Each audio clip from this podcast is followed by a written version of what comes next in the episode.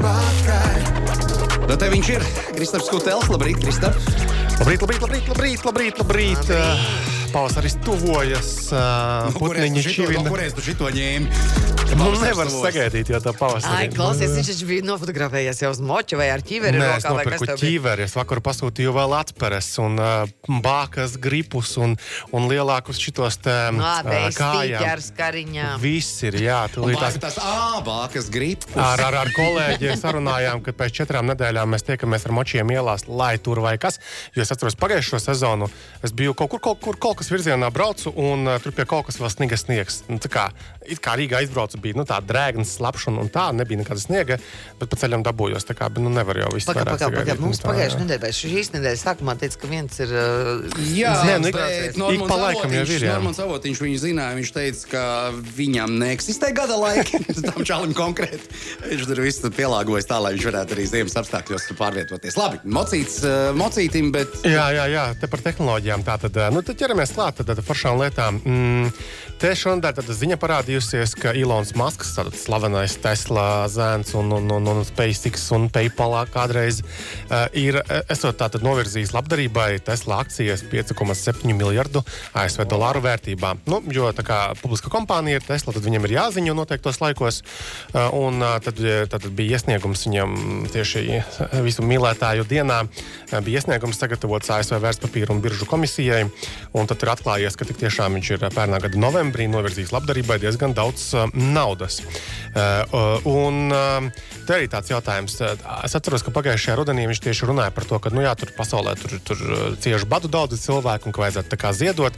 Un tad, acīm redzot, viņš kaut ko ir izziedojis. Bet, nu, kā jau ar visām Ilona Maska darbībām, tas viss ir liekas, tā, ar zināmu daļu skepses jāuztver. Jo pirmkārt, ne, ne, nezinu, kur viņš kam tieši ziedoja. Tas ir viens.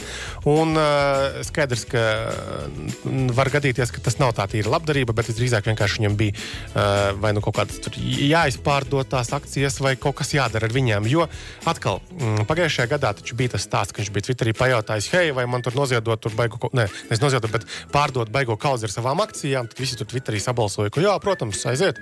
Un izrādījās, nu, ka viņš pārdeva tikai tāpēc, lai varētu kaut kādus nodokļus savus nomaksāt. uh, es zinu un atceros, ka viņš ar saviem tvītiem arī mēdz bieži šim pašūpot. Uh, Jā, un tas arī lēmumiem. tieši tā. Un zinot, ka ASV tomēr ļoti strikti skatās uz šādām darbībām, es joprojām esmu diezgan izbrīnīts par to, ka nu, nav viņš tā īsti vēl atrāvies par to. Jo tā ir reāli nopietna Kas tur viņam lieta. bija? Viņš kaut ko tur par bi- bitkoiniem kaut ko Nu, kas tik nav bijis? bitkoini, tā un- tīri labi ir nosvārstījis ar to pasākumu. ka visu laiku kaut ko viņš vārsta. Tieši tāpēc ir tas, ko es saku, ka uh, katrs viņa izteikums, nu, kā ar zināmu daļu skepses, ir jāuztver un ir jāmēģina saprast, kāpēc viņš kaut ko tādu saka tieši tajā konkrētajā Klausies, tā momentā. kā tev, kā bitkoinu turētājiem, Es neesmu bitkoinu Ah, tu turētājs. neesi bitkoinu. Es vienu brīdi biju un viss. Nē, Viss nē, un vairāk nē. Nē, nu, Aizmirst paroli. Es gribēju jautāt, es gribēju jautāt, vai viņi tvīti tev par labu ir nākuši vai nē, tur tajā tirgu. Es tik īsu brīdī turēju tos bitkoinus, ka tur nekas negāja uh, labi. Uh, Un, uh, jā, nu, es neticu pagaidām tajā lietai, tādā izpausmē, kāda tā ir tagad. Uh, un tāpēc īsti neaizdraujos. ar to, ko neiesaku, saka ne. radio eterā. Tu arī vari kaut ko Nos, nosvārstīsies nosvārstīsies, biržu jā. tūlītās. Jā, Pusējā jā. kaut kāda vietējā. Uh, Jā, runājot tālāk par svārstībām, tad beidzot ir kaut kādas uh, jaunumi parādījušies no Richarda Bransona vadītās kosmosa kompānijas Virgin Galactic. Tātad beidzot šie lidojumi būs pieejamāki mums visiem. Nu, tas tā pēdiņās, protams, uh, jo nu, tagad tāda pašāva gaisā ne tikai dažus atsevišķus individus, bet um, tu varēsi kļūt par tādu pilntiesīgu astronautu, jo, jo, samaksājot tikai 450 tūkstošus ASV dolāru. Nav tik traki. Tādā ziņā, ka tas nav. Nav vairāk Nu, nu, miljoni. nav, Jā. jā. Bet, Jā. uh, vai arī kļūsti par uh, aktieri jau, un, un uh, tagad jau filmēties kosmosā jau nav nekāda tāda. Ā, Klausies, Brensona gadījumā, ā, cik tur viņi tas ā, Virģins ilgi lidoja, pavadīja laiku kosmosā? Nu, nav tur nekas tāds. Tikai Devi- uzšaujās devi- tā 90 minūtes tāds. Pagaid, bet viņi nu, īstajā kosmosā nonāk. Nu, Līdz kā- kosmosa malai. Nu, jā, tā, Nu, jā, nav tā, ka Bet nu, viņi līdz lodziņu jau tur redz, ka zeme nav plakana. Jā, tur veseli 17 logi tajā lidaparātā. Ir, tur var diezgan nu, bezsvara stāvoklis un Bet vispārējais. nekādās tur stacijās viņi nekāpj ārā kosmosa stācijā. Mir, piemēram. Nē, Tu nav. Imanta Babīte. Nē, nē, nē, es Nā, kamēr ļoti, pieturē. ļoti, ļoti rūpīgi noklausījos interviju ar uh, Juliju Peresiļu, ar aktrisi, kā notika tas tā, tā kosmosa kuģa savienošanās, kā viņi pārkāpa uz to staciju miru un, un, un kā tur viss notika. Vispār, nu, tas tik interesanti ir. Vispār es iesaku visiem uh, painteresēties. Jā, kā, mm, uh, kā, kā no tādas aktrises viedokļa, no parasta cilvēka viedokļa tas uh, zemi izskatās un kā tas viss tur ir. Ļoti, ļoti interesanti. Jā, protams, eh, man liekas, ka konkurējošā kompānija piedāvā iespēju mm, arī iziet kosmosā, nu, vai vismaz piedāvās pēc kaut kāda laika. Jā, SpaceX šogad plāno sarīkot pirmo privāto iziešanu kosmosā. Tā kā tā, jebkurā gadījumā tas virziens attīstīsies. Uh, šobrīd tas ir. jau nav joka lieta iziet atklātā kosmosā. Galvenais ir atnākt atpakaļ, bet, eh, bet tas, ka arī tās cenas, tomēr, nu, protams, ka ārprātīgi arī tie pats pus, pusmiljons ASV dolāru, bet nu, vēl pirms diviem gadiem tas vispār nebija iespējams. Pēc tam to bija pa, pa miljonu vai, vai, vai vairāk. Es domāju, ka mēs vēl paspēsim piedzīvot, ka tas būs nu, ne gluži kā līdz Bolderā aizbraukt, bet eh, nu, vismaz kaut kas, ka tu visu mūžu varēsi krāt un, un tomēr tikt eh, līdz, līdz, līdz, līdz šī te lietai.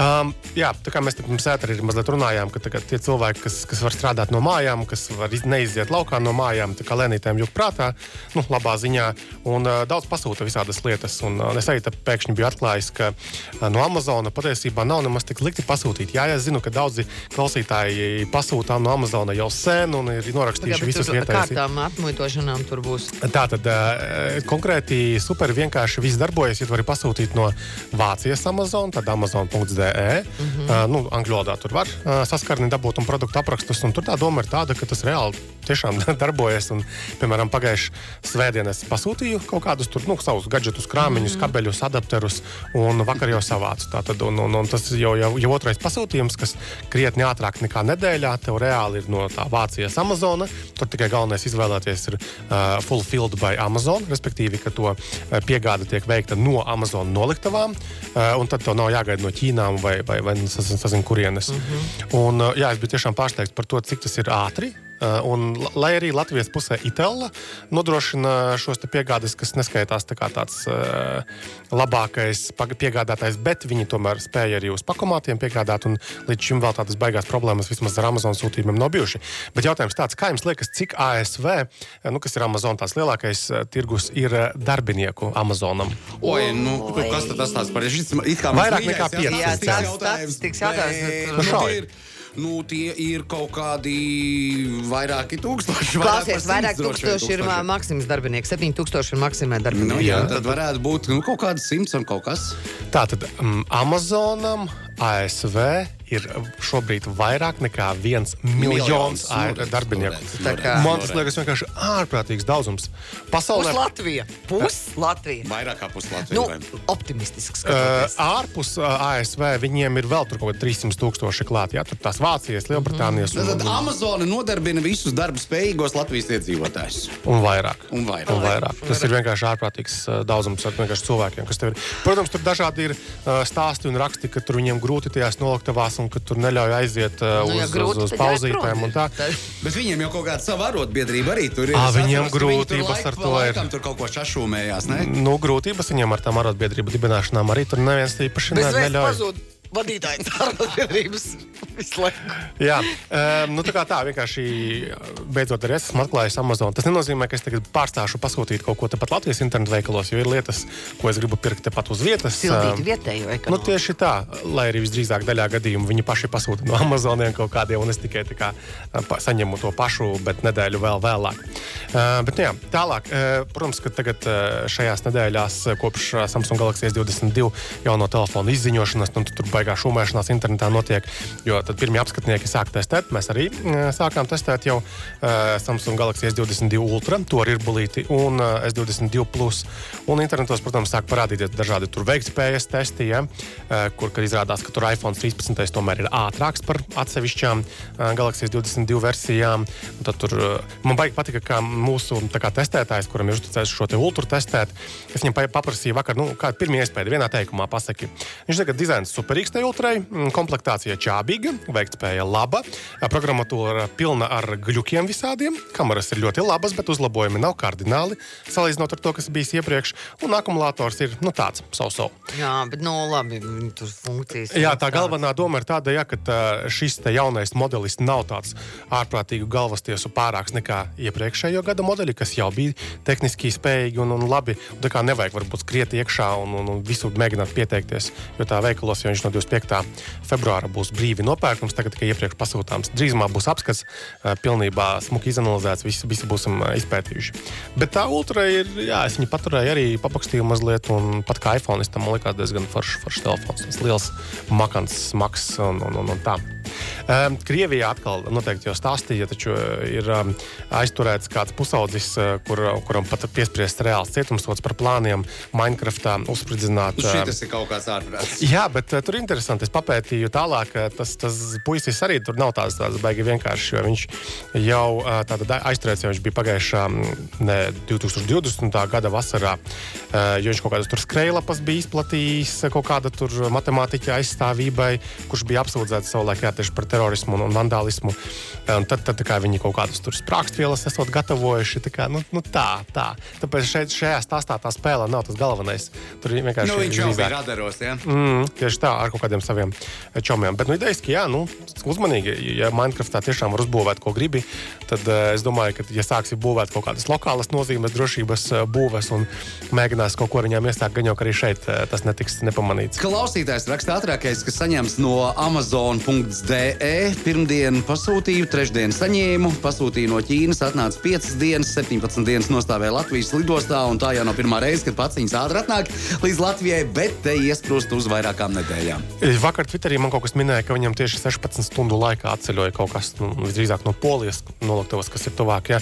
bet tas man liekas vienkārši iedomājamies ir, ir miljoniem šo sūtījumu, un kā ir uzbūvēta šīs loģistikas ķēdes, lai tu tiešām varētu dabūt savu kabeli, adapteri vai jebko citu nu, dažu dienu laikā no tās pašas no Eiropas. Nu, vai, skaidrs, vai tur arī, tālāk. arī ir mākslīgais intelekts iesaistīts droši vien tajā loģistikas visā pasākumā. Tur ir visādi intelekti iesaistīti. Jā, Kristaps sēž pasūta to savu, kas tev tas bija, bākas uh, Grips, gripu.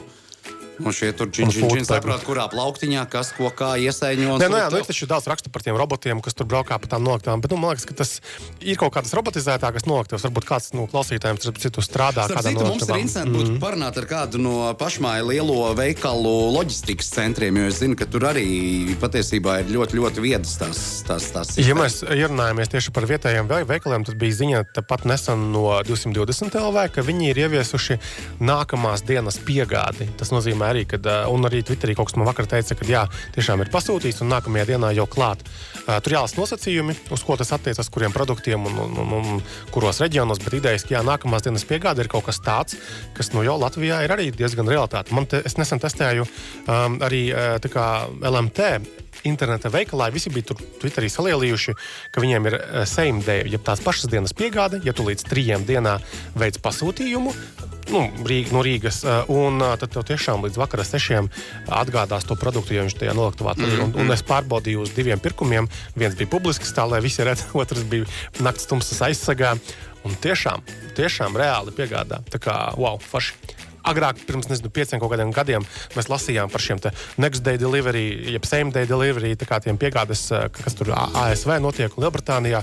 Un es domāju, wow, tajos laikos, kad mums pat pakomātu nebija, tas likās kaut kas vienkārši bomba. Nu, kā var kaut ko tādu dabūt, tad, kad mēs vēl pasta nodaļā stāvējām un gaidījām rindās pēc tam sūtījumiem? Man vairāk, wow, bet tas, ka man Ņujorkas uh, nu, draudzene stāstīja, ka Viņi pasūta, piemēram, apavus mājās, viņiem uzved kastu, kastes, kastu kastes. Jā, pielaikotiem. Uh, viss māja ir ar kastiem. Uh, uz, uzmēra, izmēra, kuru ņem, un tad atbrauc un savās. Man liekas, ak, nu, tas ir tā ir izjūta. Jā, bet jāsaprot, ka droši vien ka tas nav stāsts gluži par nu, tādu vidēju amerikāņu, pie katra jau nebrauc. Es esmu pārliecināts par Jā, to. Es nu, esmu pārliecināts, ka tas tā nav. Nu, nezinu. Bet tas, ka pasūta vairāku izmēru, teiksim, drēbes un mantas, un pēc tam sūta atpakaļ, man liekas, ka jau arī Latvijā sāk parādīties. Nu, tur nezinu, kaut kādām apaviem, piemēram, un, un, un drēbēm. Nu, Jo... ir, bet sūta, jā. jā, jo, jo, jo tie pārdevēji jau arī sāk piedāvāt iespējas ērti atgriezt. Protams, ka viņiem tad pēc tam jādomā, ko Nu, darīt. you ļoti ērti to Nu, izdarīt. tas ir kā viens no šādiem lielajiem jo, piemēriem. īstenībā Tiešām tas, ka, kas nu ir ērti, tas ir.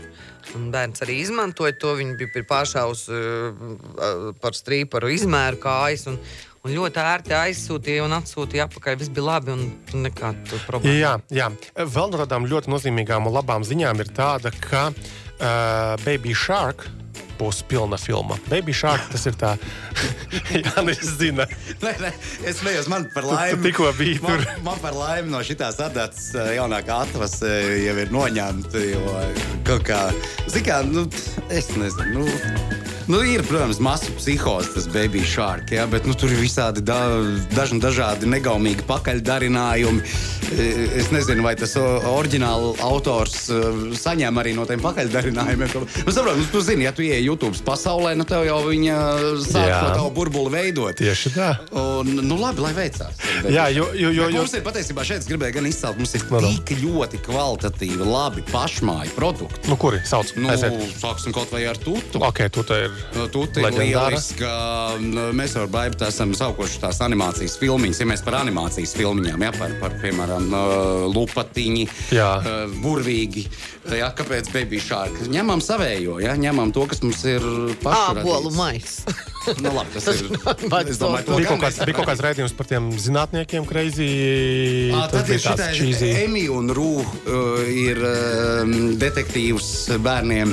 Jā, tādas nezinu. Nu, ir, Ok, klausamies. Jā. Emīļa un Nu, respektīvi, jā, ir daudz. Jā, Ir nu, daudz, kas- kas tiešām ir forši, jā. daudz, ir ļoti daudz no kā izdomāt. Bet noslēdzot to Baby Sharku, jā, tad eh, Baby Shark eh, kļuva par pirmo YouTube video, kas pārsniedza 10 miljardu skatījumu pagājušajā mēnesī. Skaitu, kas ir ārprātīgi daudz. Jā, tad 23. gadā nākamgad tad Paramount eh, izdos eh, piln, pilnmetrāžas eh, Baby Shark filmu, kas, jā, vai, kāpēc ne? Um, jā, tā kaut kā īsumā, jā, viss, viss svarīgākais ir apstāstīts. Nu, labi, nu, paldies tev. Jā, jā, jā, jāgaida, tad atspērstās kaut kas nākošais. Gaidīsim, jā, gaidīsim. Redz, tūlītās uh, būs uh, arī uh, ierobežojuma atcelšana, un, un maz pamazām mēs atgriezīsimies vecajā dzīvē. Tas jau nenozīmē, ka mēs pārstāsim pasūtīt internetā. Jā. ne? Mēs Nē, esam nē. tik labi pieraduši, sarduši, un katram ir kaut kāda sava pieredze uzkrāt šajā jautājumā. un Es domāju, ka un darbs no mājām tas ne, Tieši tā, tieši Jā. tā. Tas Un pēdējais jautājums, kā jums liekas, kas bija tātad, pagājušajā gadā ASV vismeklētākā profesija? Jo Google apkopoja šādu informāciju, un tur bija tieši tas meklējums, kā kļūt par to un to. Nu, kā jums liekas? Kaut kāda nu, Ko cilvēki gribētu? pārdevēja, kaut kāda Nē, YouTuber. Kā kļūt par Par uh, Volt uh, šoferīti. ASV. Amerikā, Amerikā kas ir Dordaši. Nē, bet tas nav. Nav, Nav tā tas, arī tāds. Bet es saprotu, tur kaut kas interesants slēpjas, Kristap, ja tu šitā jautā. Kļūt Zini, slavenam, kā kļūt. Trīs, divi, viens. Kļūt par nekustamo īpašumu aģentu. Ko? Nu, jā, nu, cilvēki grib kļūt par aģentiem. Riktīgs Borings, jā. Borings. Nu, nu gaidījām kaut ko jaunu, kaut, Kaut kādu jaunu gaidījām. Otrajā vietā stewards, trešajā vietā notārs, ceturtajā vietā psihoterapeits, piektajā vietā pilots, sestajā vietā ugunsdzēsējs, fitnesa treneris, psihiatrs, fizioterapeits un elektriķis. Psihoterapeits es gribētu. Dubēts. Es atceros, ka. Es uh, vienkārši zinu, cik tas maksā. Uh, nē, nu tas Tur viens, viss maksā Es labi. atceros, ka man uh, viena doktorīte uh, prasīja, nu, jaunākajai meitai, kur, par ko tu gribētu kļūt. Viņa kaut kur bija dzirdējusi bērnu dārzā, ka psihologs. Tad, fuj, visi nāks sūdzēt savas bēdas. Ej, labāk mācies par uh, ginekoloģiju, kas pieņem bērniņu. Tas ir vispriecīgākais amats pasaulē. Nu, Baigi atbildīgais. Nu, arī jā, bet tā psihologs nav atbildīgs? Ah, nav. nu, klausās un aiziet. Es atceros, viņš saka, fuck, tu kā bērns vienu tu dzirdēsi. Labi, uh, Jā, jā, paldies laiks ir tev, Krista. Paldies. Uh, Šī bija viena uh, noderīga ceturtdiena kopā ar tevi un tiekamies jau nedēļu. Ieskicējam, nākamā nedēļa parunāsim par saules paneļiem. Būs viesis. Būs interesanta un ļoti aktuāla tēma. Nu, tā kā arī maisaimniecībām. Tieši, tieši, tieši par maisiņcībām arī runa. Ir jēga, nav jēga, atmaksājas, Jā, jā, jā, kā tas darbojas, Kā kur, pa- kur pieteikties, kā skaņot un, un tādas lietas. Paldies! atā. Tā, tā. Tā, tā.